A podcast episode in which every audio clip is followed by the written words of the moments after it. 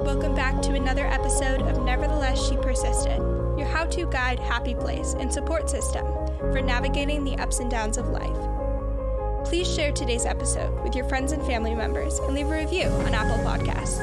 And as always, I'm not a licensed therapist, just a teenage girl hoping to help.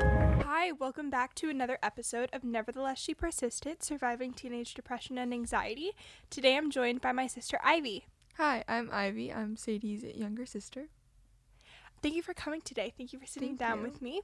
So, this episode is going to be all about independence and standing up for yourself. So, we're going to teach the DBT FAST skill, which is the skill used in interpersonal situations when you want to keep self respect, and talk about our experiences with trying to gain independence as teenagers, working towards that point when you go off to college, you move to the house, whenever that is, and you're like alone, which is terrifying to have to experience all the consequences for yourself and make all your decisions independently. So, yeah, we're going to get into that, talk about the anxiety, talk about our experiences. So, yeah, I thought Ivy would be perfect for this because we are constantly talking about how we want more independence and more freedom and stuff like that. So, yeah, um, I'm really excited to have her on here. And yeah, I think we're going to have a good conversation. Awesome. Okay, so first, a little bit of DBT education. So, a couple episodes back, episode 19, which was DBT education interpersonal effectiveness overview. And so, in this episode, we taught how to clarify what your goal is in an interpersonal relationship, whether it's to achieve your objective, is it to improve the relationship or maintain or improve your self-respect. So, we did other episodes. Episode 20 was the dear man skill, which was to ma- get your objective, and episode 21, which was to improve the relationship. So, this episode is all about how to improve or maintain your self respect when you are in an interpersonal situation. So, the skill for that objective is the FAST skill. And FAST is an acronym that stands for Be Fair, No Apologies, Stick to Values, and Be Truthful. So, to go a little bit more in depth, be fair. It means being fair to yourself and being fair to the other person. You're going to remember to validate your own feelings, your own wishes, and what the other person is feeling. So, we talked a lot about validation, which is not necessarily agreeing with what the other person thinks or is saying or believes, but saying that you understand why they believe that. You understand that like it's valid that they feel that way. And you again, you don't have to agree with it, but you notice it, you see it, you appreciate it. Okay.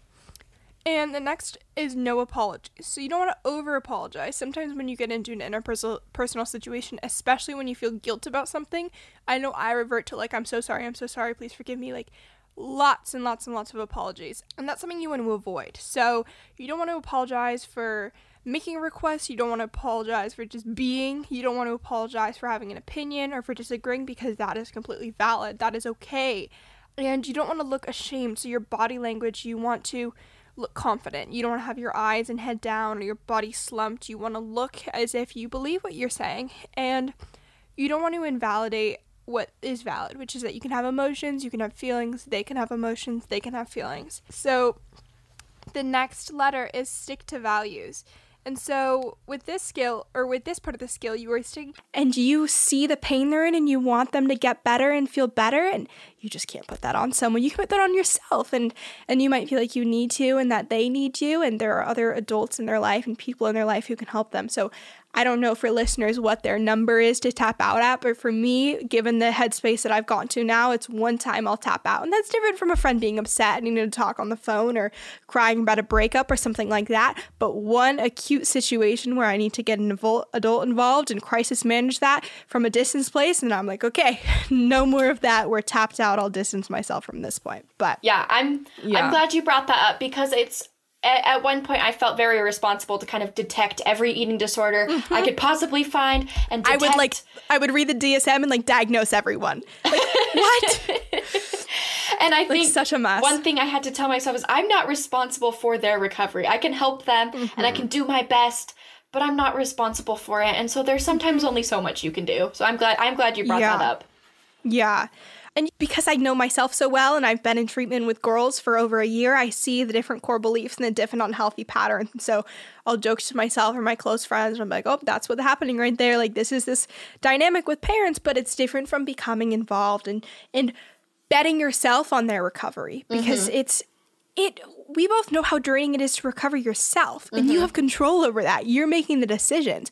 To fully mentally invest yourself in someone else's recovery when you have no control is pointless. And that's like when i think about my parents like oh my god. Like they just see me going they saw me going downhill and downhill and not choosing to work on myself and there's nothing they could do about it. Like they wanted that so badly for me to be happy and they couldn't do anything about it. And so I thank God I don't have to deal with a kid and getting them to treatment right now and hopefully ever.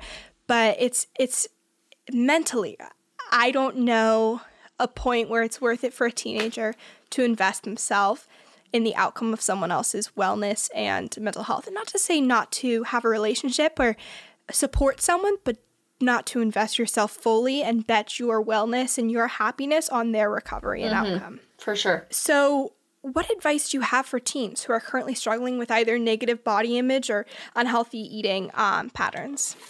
So I think it's a little bit it's a little bit different for both. So starting with body image, like you said, I think we have to realize um, that we're gonna have good and bad body image days, and there are so many different terms out there that we can use. We can use body confidence or body positivity or fat positivity or body diversity. And all of these mm-hmm. things mean something, there's such technical terms that mean something so different. And I've read a lot from different creators and influencers and people that have all of their different opinions.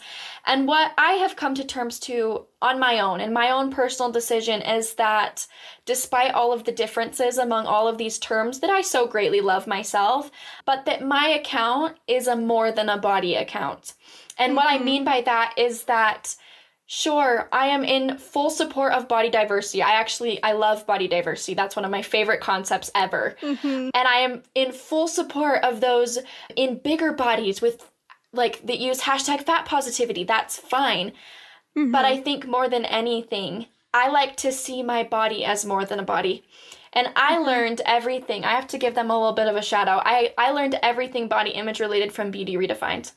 Um, and mm-hmm. they were a mm-hmm. program that I did when I was in treatment. And they taught me that I am not um, an ornament to be looked at. I'm not a decoration on a shelf, but that my body is an instrument for me to use. And with my body, I can do so many things. I can play the piano and I can cook for my family and I can donate blood and help save a life. I can use my body to get up and walk and get myself to school and to drive to work and to support myself and to support those around me. And that's what my body is for, not not to be admired and not to be looked at and i don't mm-hmm. owe it to anyone else to wear certain things for them to admire and look at. I don't owe it to anyone else to be objectified in any sort of way. And that's what I think of as true body image comes when you realize that you're more than an image. And so I don't recommend standing in the mirror and telling yourself 10 things you like about your body, but instead stand there and tell your thing tell yourself, "You know what? I'm going to accept myself as I am." I don't have to change anything to love my body. But I'm going to be so grateful because my arms can move and my legs can move and my my mind can think and I can move and use and jump and run and do whatever I have to do with my body and that's what that's where true body image comes from is when you realize that you're more than just mm-hmm. that outer shell. Mhm. I love that. So, what advice do you have for parents of a teenager or a child or or an adult who is struggling with an eating disorder or eating disorder tendencies? I think once again, you got to use a little bit of tough love. Mm-hmm. I remember there were some days that we would be in total arguments with me and my mom or me and my dad and just yelling and yelling and super frustrated, both of us at each other at this eating disorder. And there were other times that we would just hug and cry together. And there had to be that balance. There had to be both. Mm-hmm. And one thing that I think parents can do is they can't they can't be responsible for their child or whoever it is that they're looking over to recover. They're they can't be the sole one accountable for that. And so they need to seek professional advice. They need to look mm-hmm. into a dietitian, an eating disorder dietitian if possible. They need to seek a therapist as specialized as possible. And even just seeing your general physician or your pediatrician also helps. And I had all three of those members as a part of my recovery team. And then you're going to have to invest in some sort of treatment and recovery, whether that is therapy, whether that's coaching, whether that's courses and workbooks, whether that's certain products, whatever it may be, um, you're going to want to invest in that. And then I did have a few pieces of advice for parents who are trying to teach and foster a good environment. There are some things that I think we focus on, one of which are numbers and weight. I personally have made the decision in my life, and I recommend it to everyone I can tell, to uh, ditch the scale.